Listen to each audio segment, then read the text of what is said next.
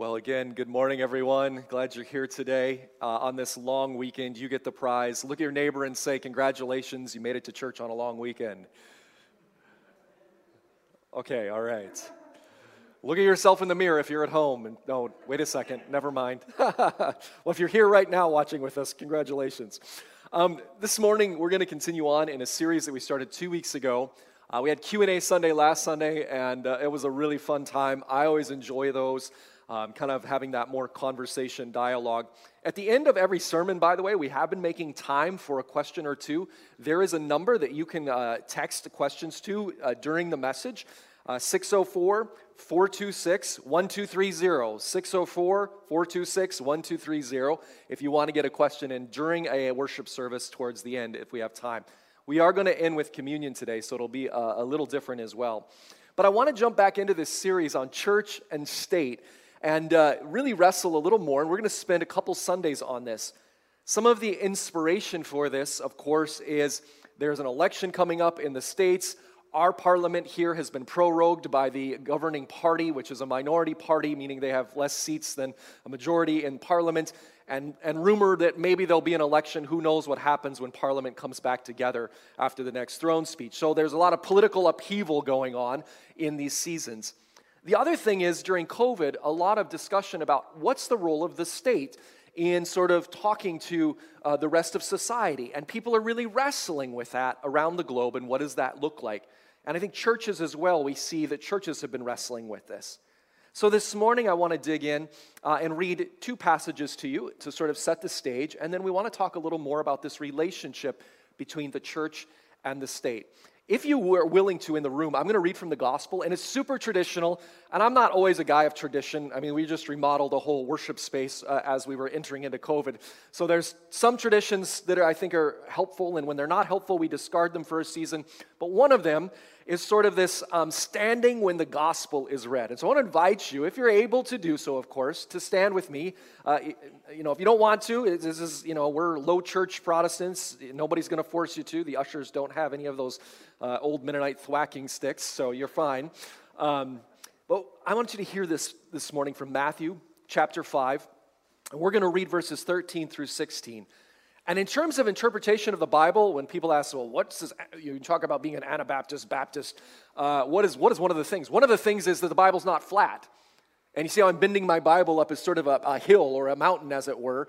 The top of the Bible, or the peak of the Bible, is the Sermon on the Mount, the teachings of Jesus, and we use that to read the rest. We don't read Old Testament without going through Jesus. So that's one very Anabaptist kind of thing. Jesus is the center. And if you're willing to say amen, uh, and it changes a lot. So when you get some pop atheists reading out of the old law and they're saying this and this, this is what Christians, blah, blah, blah, like you have to read it in context. You have to understand how the book functions. Okay, enough of that sermon. Sermon one is done. Amen. So let's read from the Sermon on the Mount. This is many things Jesus teaches. There's just one little section here, and he says this He says, You, you are the salt of the earth. But if salt loses its flavor, how can it be made salty again? It's no longer good for anything except to be thrown out and trampled on by people. And then he shifts, different image. Verse 14 You, you are the light of the world. A city located on a hill cannot be hidden.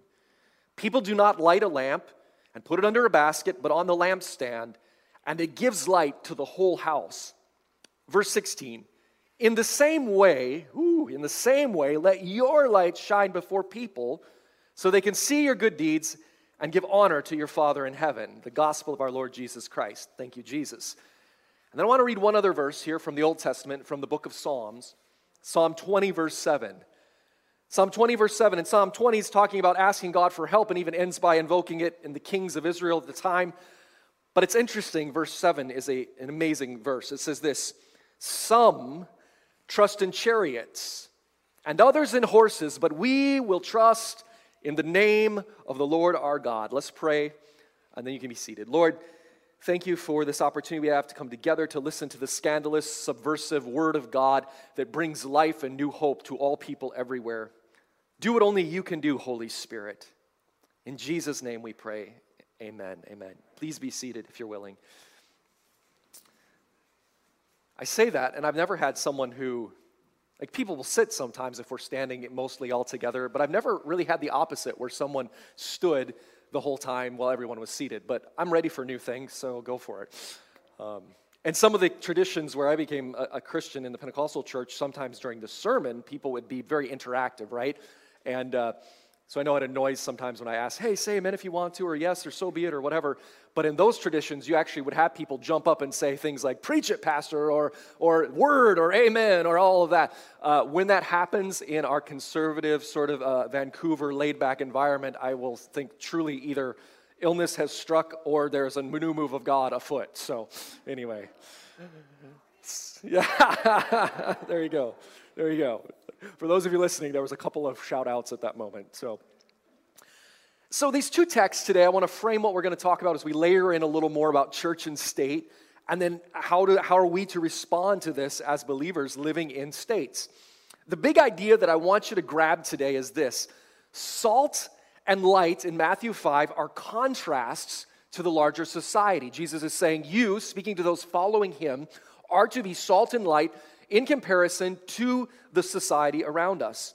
Uh, and so the world needs the church to be sort of an alternative city, an alternative politics, as it were, that is not neither co opted by the powers of states nor crushed by the powers of states. So, hear that. This salt and light tells us that we have a contrast. We're a contrast community to the world around us as we follow Jesus and his teachings. The church is to be an alternative politics in the midst of the powers around us.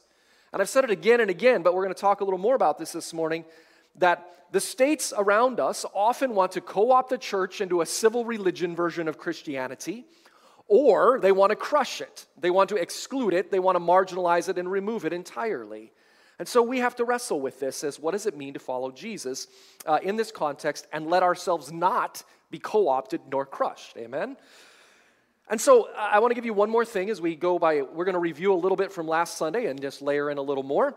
Um, in our statement of faith, as part of the NAB uh, Fellowship of Churches, and also those of us with Anabaptist influence would agree with this, says this in continuity, and I'm going to read it to you this morning, in continuity with our immediate forefathers and foremothers, and the larger fellowship of Baptists throughout history, and Anabaptists, by the way, we seek to practice and propagate by God's grace the following convictions.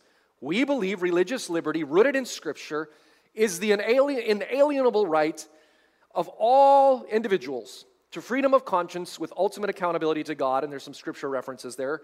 By the way, these outlines are on PDF uh, on our website with each sermon, and we do have some print copies every Sunday when you come in. You can grab them off the tables in the foyer. We're not distributing them to reduce physical contact. Goes on and says this Bullet point number two church and state exist by the will of God. Each has a distinctive concerns and responsibilities free from the control of other.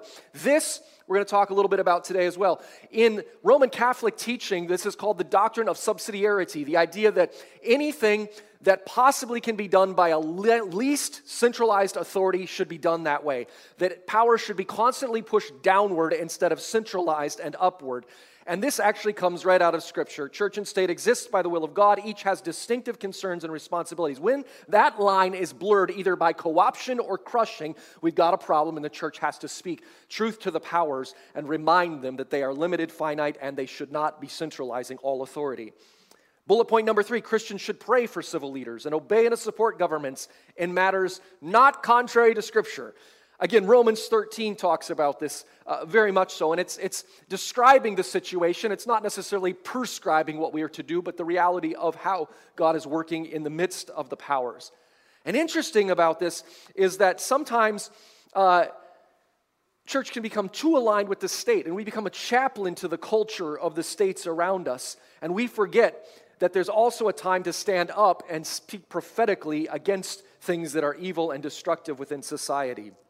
And the fourth bullet point is simply this the state should guarantee religious liberty to all persons, regardless of their religious preference, consistent with the common good. Authentic Christianity actually stands up for the religious rights of all and to reject. In some ways, we are to be people who create that space for others to wrestle with freedom with truth. Amen? All right, so these things are important to wrestle with today. Now, I want to just share with you a, a quote from the Barmen Declaration. Uh, some of us here have German family background in our church, and um, as you know, one of the most notorious examples of the church being co opted, uh, and we're seeing modern examples of this too, but I can, I'll point back to, to World War II and in, in Nazi Germany as well that there were some Christians that stood up to what was going on, but the church was being co opted and being Nazified for the aims of the state, which, of course, in hindsight, we see as a horrible, awful thing. But at the beginning of the time, people were like, oh no, this is what Romans 13, we are applying Romans 13, we're just following along with our governments as are. But there were some Christians within Germany that stood up against this. Dietrich Bonhoeffer is one of them. And um, they made this declaration in 1934 as they saw this nationalism taking over, this co option of the church.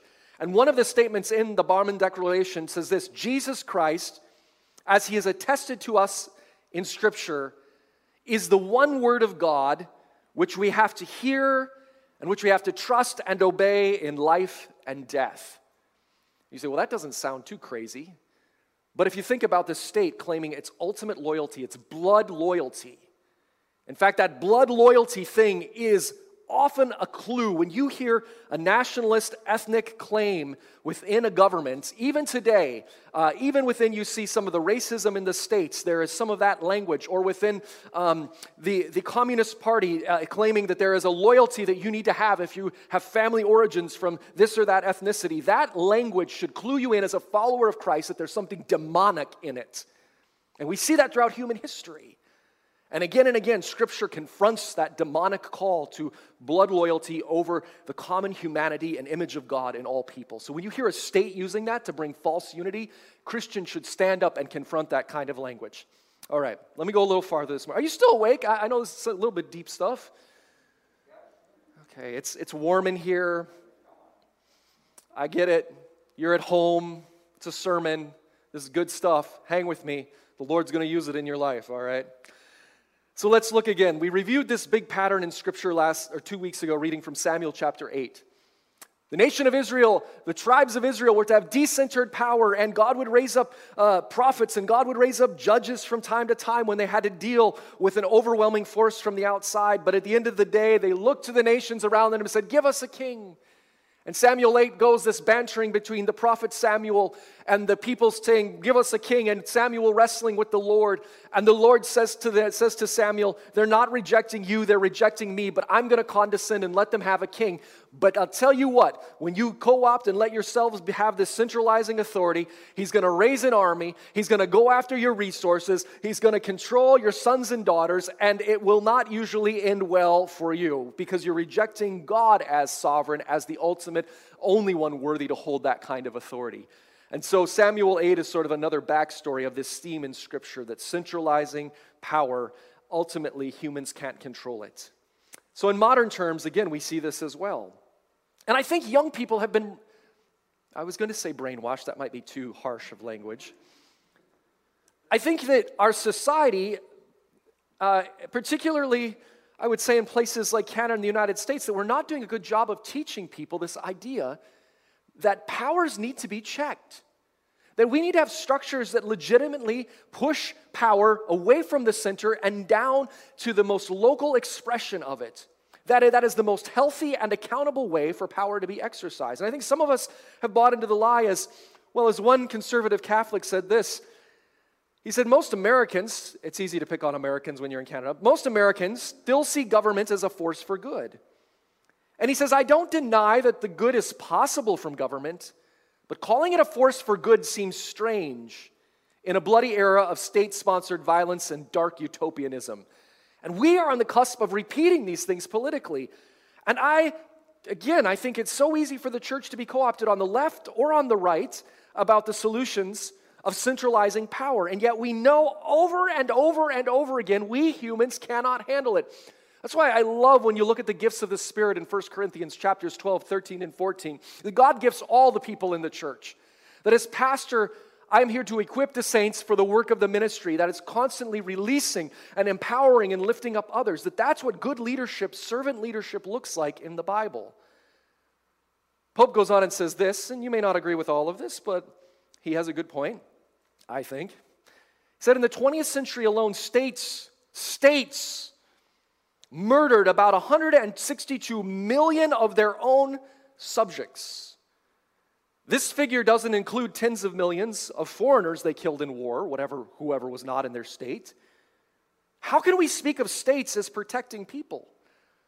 No amount of private crime could claim such a toll. The term state, despite its bloody history, doesn't disturb most people. And yet, it would seem that an institution that can take 200 million lives within the past century needs to be replaced. As morality loses its cultural grip, we can expect the state to show its nature nakedly. He goes on and says St. Augustine took a dim view of the state as punishment for sin.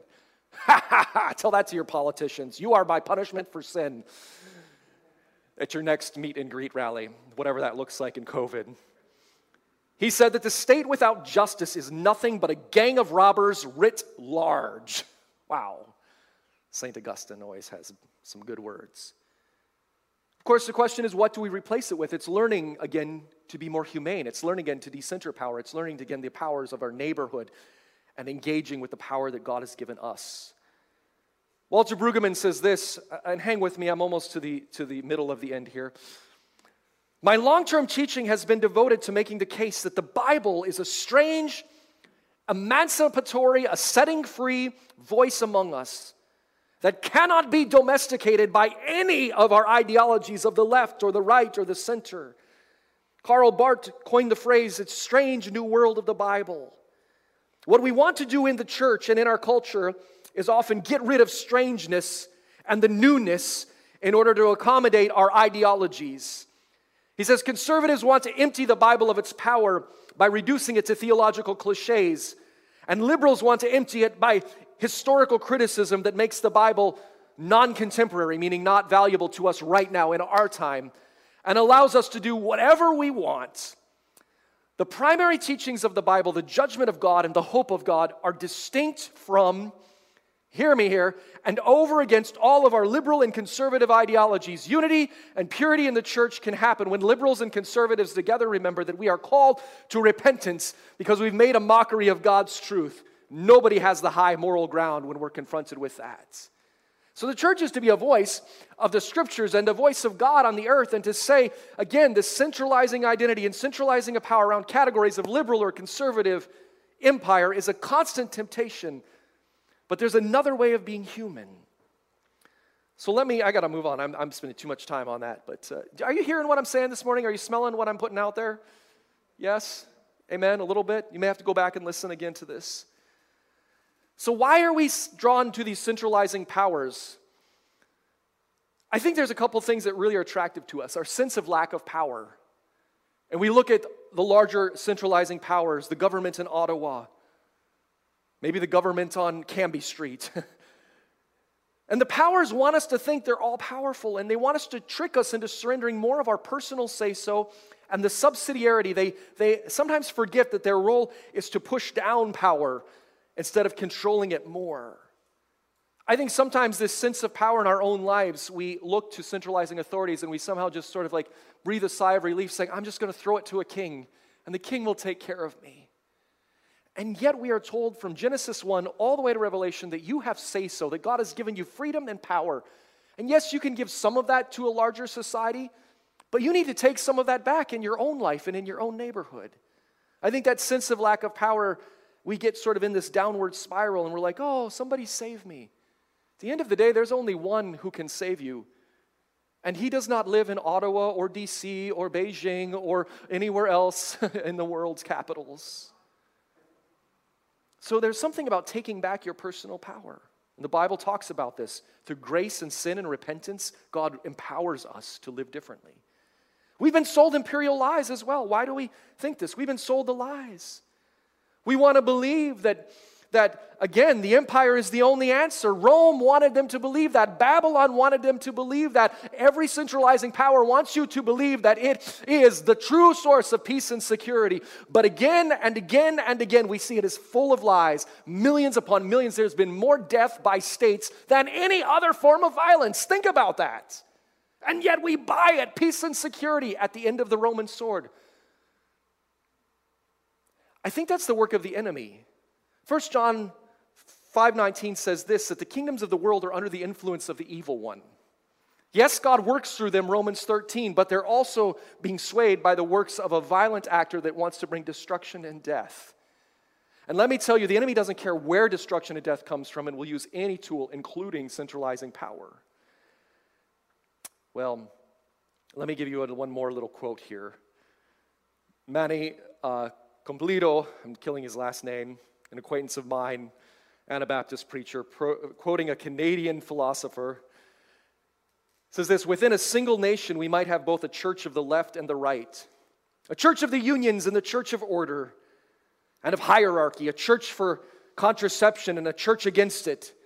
Again, we might have a church that sings Te Deum to celebrate national victories given by God, who had won in the same time a Gott mit uns for the Germans, and obviously a French God for the French. Such are the grotesque results of political carnival and what it means for the church. Such is the very serious cost of politics for the church when it fails to obey its calling to myth- demythologize politics. Hear this quote demythologize politics, desacralize it, taking the power out of it, saying politics is not your God, it will not solve it, so take the sacredness out of it and reduce it in status. Again, our call is to demythologize the politics of the states, to take the worship of the state out of it and reduce it in its status. Oh, I got to go on and land this plane. A few more reasons. Why are we tempted by putting all of our hope in the state? Corporations, by the way, have the same album, different song. Album, different song. I can never say that word right. I don't know why.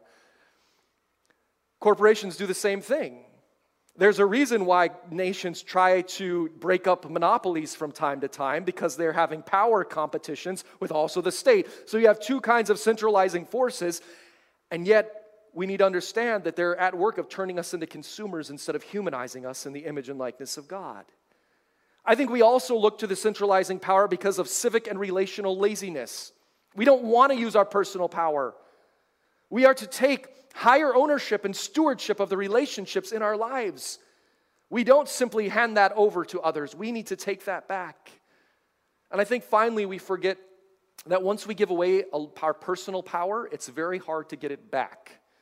Once you release that personal power into a totalizing system, it's very hard to get it back because that system doesn't want to do it. And that's where injustices multiply, where personal injustices become societal injustices. And it's very hard to get it back. The problem with wokeness and critical theory, I'm going to geek out just for a second, take a nap for five seconds if this isn't you. The problem of wokeness and critical theory is it decenters power based on these secondary identities and sees power as like a zero sum game. Someone must lose in order for another to gain. And so those aren't even the right answers to it as well.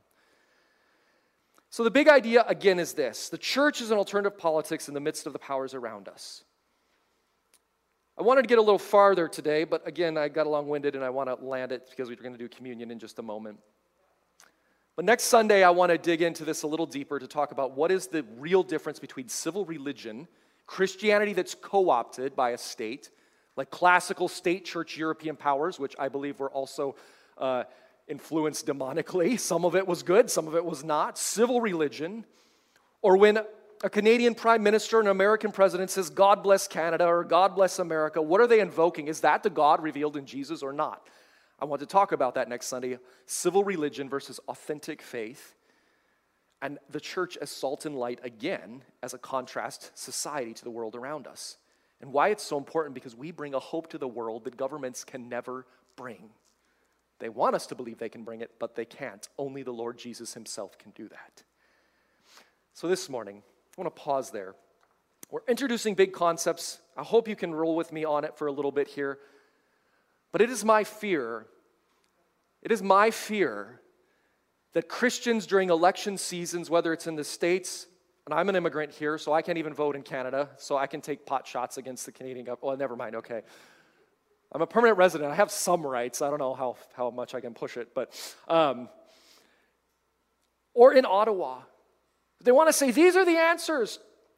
And I think as the church, we need to relearn the doctrine of subsidiarity that we are here to tell to the state that you need to release power, that you should not be trying to centralize all power, that there needs to be other powers involved in neighborhoods and para, uh, para-government or non-governmental organizations and in churches and in religious bodies, that that is important for a flourishing, thriving society. And that is a value that I don't think people are being taught anymore, that there is power that should be released and pushed downward constantly. And as you become aware of it, it should influence how you gather, where you put your personal energy into. And I want to get put to you this morning that the local church, if it's not this church, find another one. There's many, many, many, but that the local church is worth your investment and support for the sake of the world, for the sake of human flourishing, for the sake of reclaiming your own personal power in your life by the power of the Holy Spirit, and for the lordship of Jesus Christ, who is the one who can only take all of the authority and all power. And when we read in Revelation, we see that how God rules with power is so different than human versions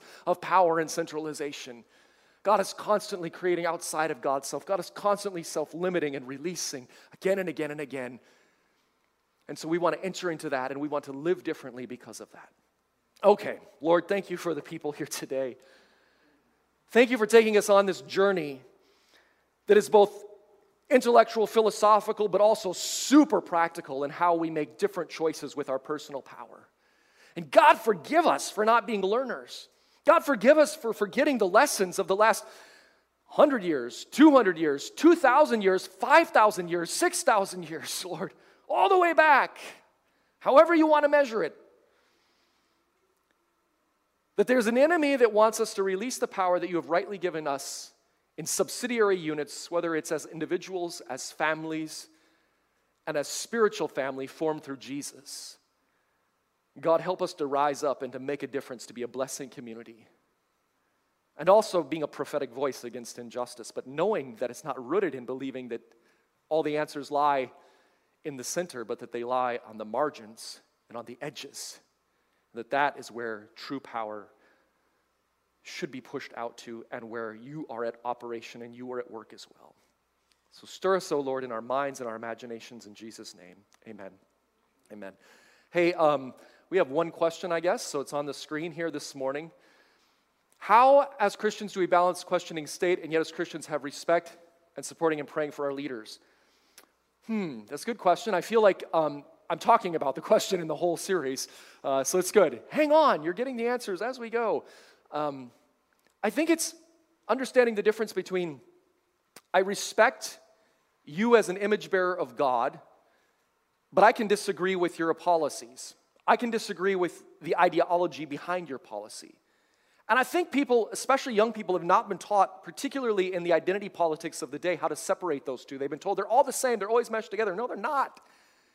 No, they're not. And in fact, as Christians, we say you have a core identity that's deeper in being created in the image and likeness of God, and any other identity that wants to say it's on top needs to be challenged. That's a hard word, especially in woke Western world. And some of that is really important given its societal injustices and racism for sure, but Christians should have a different way of approaching social justice. We're going to get into that, in fact, uh, either next Sunday or the final Sunday in this series as well. What does Christian social action look like? Why is it different than necessarily the approaches of the world around us? And what do we have to bring that, in fact, is more of a gift and, and empowering? So, again, I think it's super simple. You support the dignity in every individual, you respect people. Full stop, because they're created in the image and likeness of God. There, Jesus died for them as much as he died for you, right? Um, and I think supporting them doesn't necessarily mean agreeing with policies. If they're, particularly if they're policies that are about trying to reduce, trying to put more power in the hands of fewer, those are policies that the Bible fundamentally calls out again and again and again and again. And if Christians forget that, it doesn't matter how, if we're, we're just simply going to be co opted either by the left or the right because we've forgotten our core of a decentering God who empowers by the Holy Spirit each and every person, and that we're to be that kind of community. So I think it's a fine line. Paul, on one hand, was said, pray for the leaders, for those in authority, live at peace as much as it depends on you. But Paul, on the other hand, said, when necessary, he was ready to go to jail for the cause of Christ. And then we see the social teaching that comes throughout Old Testament and New Testament about the kinds of communities where God is at work and it's this decentering again and again and again, and that God's power can always be multiplied. So it's a good thing.